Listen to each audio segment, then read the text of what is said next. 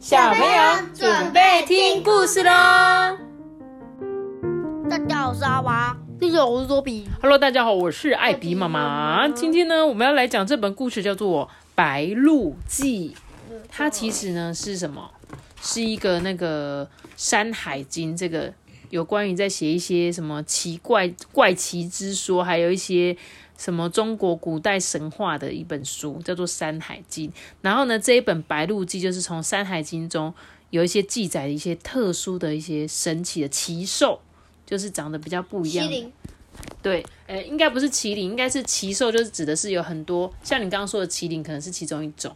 那像我们今天要讲这个白鹿记，好像也是它其中一个，然后是从这里面新编而成的，所以呢，我们可以一起听这本故事书，带你们走入奇幻的世界哦。好，我要开始来念故事喽。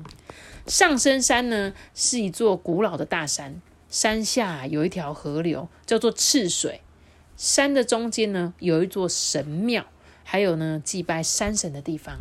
妈咪，你看这里有一条路，然后这里也是一条路。这个是山上的一个山，然后山中间呢有一间庙，这个呢就是那个白鹿哦。那有一位老人呢，叫做叔公，住在山脚的一座五彩的石屋里面，就是你阿爸你刚刚说的叔公是济公，是吗？在很久很久之前呢，叔公啊就住在三十里之外的密山，他救过一头受伤的黄毛小鹿，跟一株被遗弃的丹木树苗哦。叔公呢已经活了一百零三岁了，丹木树呢也长成了一株非常非常老的参天大树。黄毛小鹿呢变成了灰白的鹿，叔公就跟这个白鹿啊老树相依为命。每天呢，白鹿啊只要对着大树叫一声呢，这神树的树冠呢就会垂下来，露出一颗五彩果。叔公每天啊只需要吃这一颗五彩果，它就可以延年益寿哦。白鹿呢，只需要食用树上啊每年只长一片的五彩叶，它就会有神力。哎，所以叔公捡到的这棵树是一个神树，哎，对对不对？它每天都会长出一个五果，然后它这个熟公只要吃五果就会活，然后白鹿一年只要吃一片叶子就可以了。每年的三月初一呢，是祈求这个五谷丰登、祭祀山神的重要节日。上深山的山民呢，都要准备一百只山羊作为山神的祭品。祭品你知道吗？不知道不知道，就是呢，他们要拜拜的时候就要杀一百头羊送给这个山，所以在那一天就是要有一百只羊放在那边，然后拜拜这样子。叔公家呢，总共有五只羊哦，然后呢养在那个神树的树洞里面。这一天呐、白鹿呢踩着五彩山道来到河边取水给叔公跟养河。谁想到啊，白鹿在涉水的时候，看到渔夫老猫头为了捕一只巨大的鲶鱼，就被带下了水。你看，这个叫做什么？老猫头，就是这个渔夫，他想要捕这一只很大只、很大只的鲶鱼。这个被拖下去。对，就被拖下去了。这白鹿呢，它没有迟疑哦，一跃而起啊，踏着水面飞驰而过去，救下了那个刚才差一点要死的这个老猫头。落水的老猫头呢，脸色铁青呢，一连数日都昏迷不醒。叔公就对这个白鹿说：“白鹿啊，白鹿，你救人要救到底呀、听祖先们说，在这一处往西一千两百公里处有一座幽都山，山头呢有一株蛇寒草，可以救回那个救命的。你赶快去把它取回来，这样子呢，老猫头就得救啦。幽都山呐、本来是一座蛇山，那个蛇寒草呢，长在一条巨蛇的舌尖上。白鹿啊，才一刚踏上这个幽都山呐、就被巨蛇咬住了右腿的前蹄。耶！巨蛇一个转身，将白鹿一圈一圈的围住。就在白鹿没有办法动、动弹不得的时候呢，这个巨蛇张开它的嘴巴，想要把它吞下去。结果白鹿呢，才一个扭头啊，把它那个尖利如剑的鹿角刺进了巨蛇的那个下方七寸的地方。这巨蛇扭动了几下呢，就整个瘫软在这个幽都山脚下。哎，白鹿好强哦！嗯哼，对呀、它本来差点要被咬死，它就利用它头上的角把那只蛇刺死了。可是呢，这只白鹿啊，也深受这个蛇毒。哎，虽然它刺了这个蛇，让它死掉，但是它其实也被它毒毒到了，所以呢，它瞬间眼前一片模糊，然后没走好呢，勉强撑起它的身体。这时候呢，西边突然有一个黑影从海里跳出来，是一只海雕冲出来，扑向了这个白鹿。白鹿呢，口中喷出一团污血，不偏不倚呢，就喷在这个海雕的头上。海雕发出一阵凄惨的叫声，瞬间向下坠到悬崖下了。这时候，白鹿也恢复了元气。原来那一口污血啊，就是巨蛇的毒液。哇，真是有神力 真的诶而且它本来差点，因为它本来又要被这只雕攻击，你知道吗？因为这只雕看到这个，哎，这个白鹿好像快不行了，我要来去把它吃掉。这样，结果刚好就 呸，然后就喷到了，把那一口毒液刚好喷到这个海雕的头上。白鹿呢，它取得那个巨蛇舌尖上面那个蛇寒草，就用嘴巴咬着啊，踏着那个云朵啊，又翻山渡海的回到了叔公的家里去了。吃下了蛇寒草的老猫头呢，他瞬间清醒过来了，就接连道谢他，谢谢他们啊，而且他承诺呢，一定要捕到这个赤水河中最大的鲶鱼来感谢这个叔公。叔公一直说啊，不用啦，不用啦，无意间呢，就把神树结果跟叔公白鹿延年益寿的这个秘密说了出来。这个说者无心，听者有意啊，老猫头就默默的记在心里。叔公跟他说什么？说啊，你不用给我吃鱼没关系啦，反正我每天呢就吃那个五彩果就可以活了，所以不用特别给我，真的不用。结果这老猫头怎么样？就听进去了。对，感觉他就是心怀不轨，不知道干什么。就在这个老猫头离开之后呢，山村里面闯进了一头怪兽。这怪兽呢，昼伏夜出，专吃山民们呢用来祭祀山神的那些羊，一口一只。连吃了五天呢，这村子里面的羊就越来越少啦。眼看三月初一就即将要来了，白鹿啊，趁晚上月光明亮，决定要去看看这一头怪兽的真面目。说起来也很奇怪，这一看呢，不得了诶怪兽的尾巴就像那个幽都山的大蛇，但冒着黑烟的身躯跟头顶的独角却又不像。这怪兽见到白鹿呢，就两眼发光，口中啊喷出一个火球，差一点伤到白鹿。诶白鹿占了下风，所以呢，他只好一退再退。阿半，这个怪兽是谁？我刚刚说的虎山。对，就是阿半刚刚有跟我们讲说，湖中呢都有出现这只怪兽，就这只怪兽那一天就真的踏上了他们的，来到了他们的村庄，对不对？白鹿呢，他就一路退退退。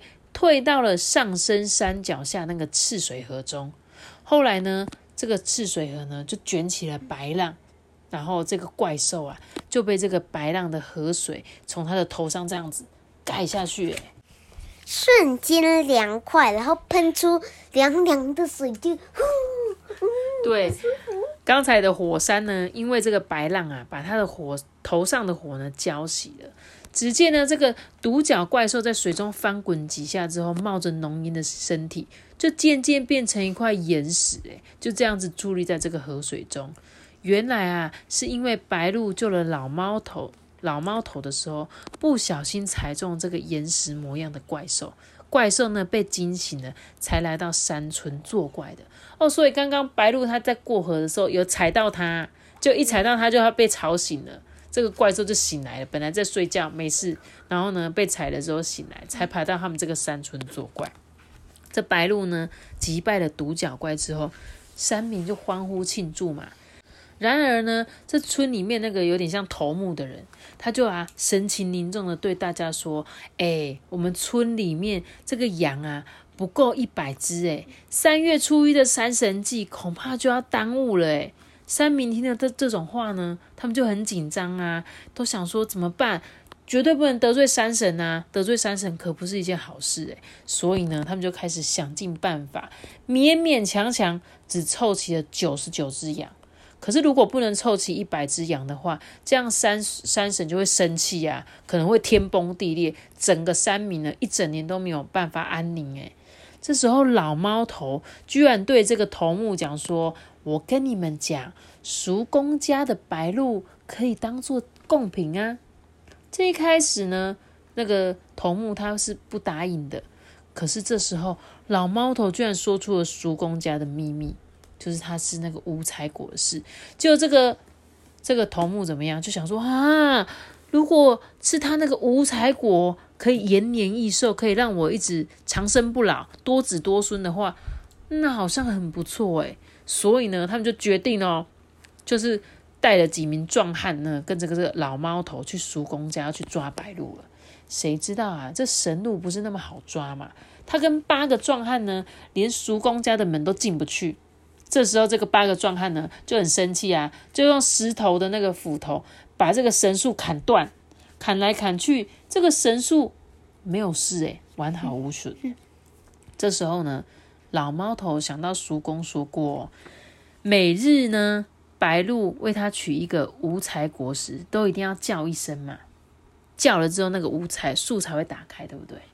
于是他就想到一个坏主意哦，他叫人家抓了一百只乌鸦，等到呢这个白鹭准备要取这个五彩果的时候，就把这群乌鸦放出来。这乌鸦呢铺天盖地的盘旋在叔公的院子上空，这呱嘎嘎的叫声呢，就盖过了神鹿的叫声了。好坏哦，对不对？而这一天呢，正是白鹿一年一次取五彩叶片的时候，所以如果它没有按时吃的话，白鹿的神力就会消失，也会死掉哦。同样的，这叔公呢，在这一天错过进食这个神果的时辰，也会死掉。于是叔公呢，就湿着这个疲惫的身体，就跟白鹿说：“啊，你呀，赶快走吧，这里呢，容纳不了你。”这时候，山下的鼓声响起了，上深山最隆重的山祭，山神山神祭典要开始了，对不对？山民们呢，都聚集在这个河滩上，山神啊也来了，哎，山神本人来了，他长这样子，他的头上真的就有一个很像山的模样，嗯，跟你刚刚看那只怪兽有点像。这是一只长得就像水牛一般的神兽，它的身躯呢？硕大无比，金毛披身，头上还长着弯曲的一些角，然后眼睛的闪光呢，就这样子坐在那个云端上面。这山神就讲话啦：“啊，怎么只有祭品，只有九十九只羊啊？”哈，这时候这个头目就说：“哎呀，回大神啊，嗯，因为前几天哈，我们山里面有一头怪兽进来了。”这时候，老猫头还抢着说：“山神息怒了，因为叔公家呢不肯献出他们家中那一只纯洁神圣的白鹿。”就在这时候呢，远处有一个白光出现了，就是呢，白鹿啊就带着这个叔公来到了山神的脚下。白鹿呢，他就两只脚一跪啊，就跟他说：“山神，我愿意做第一百只的祭品。”接着呢，叔公翻下身呢。也拜了这个山神，他把这个白鹿如何救下老猫头，如何灭了独角怪，守护村民跟这些羊，老猫头又怎么样忘恩负义的经过呢？一一的告诉了山神。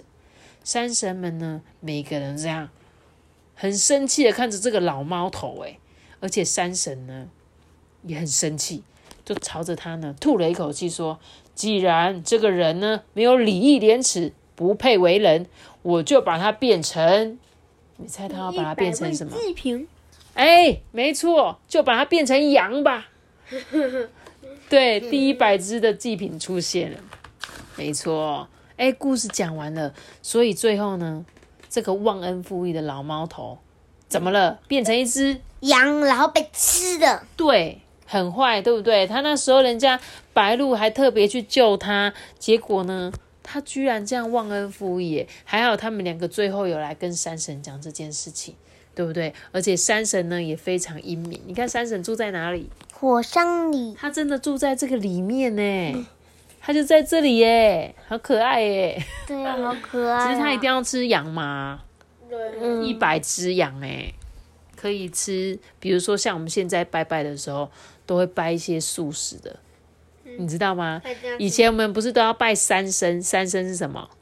鸡、猪、鱼，叫做三牲嘛。对。然后以前是真的会杀一只鸡呀，对啊，有时候会用一块五花肉啊。然后呢，现在都会做什么？用什么做三牲？你知道吗？果冻，好不好？还有面包啊，做成那个形状，鱼的形状、鸡的形状跟猪肉的形状。你有吃过吗？没有吗？好像吧，我不知道。啊，你不知道哦？好吧，你可能没在拜拜。但是现在的人有时候就是不想要吃这种大鱼大肉，就把它变成面包啊，把它变成果冻这样。所以呢，这本很好听的神话故事，你觉得好听吗？嗯，蛮好听的。你喜欢这种神话故事？我喜欢。真的哦，这本也是 Toby 刚刚选的《白鹿记》，然后呢，就告诉大家啦。真的不要这样，忘恩负义。没错，不要忘恩负义。别人对你好，你要懂得感恩，不是像里面这个老猫头，还在那边想要偷吃人家的五彩果，对不对？很坏。嗯嗯，总是坏人不会有好报的。我们今天的故事就讲到这里。记得要留下个赞，选哦它。记得订阅我们，并且开出个新哦，拜拜。我们就直接束稿。如果你是用 Apple p o c k e t 收听的话，就给我们五星好评，或者还有 Spotify 给我们五颗星，谢谢大家。如果你有事想要跟我讲，可以到 IG 爱比妈妈说故事私信我。大家拜拜。分享，分享。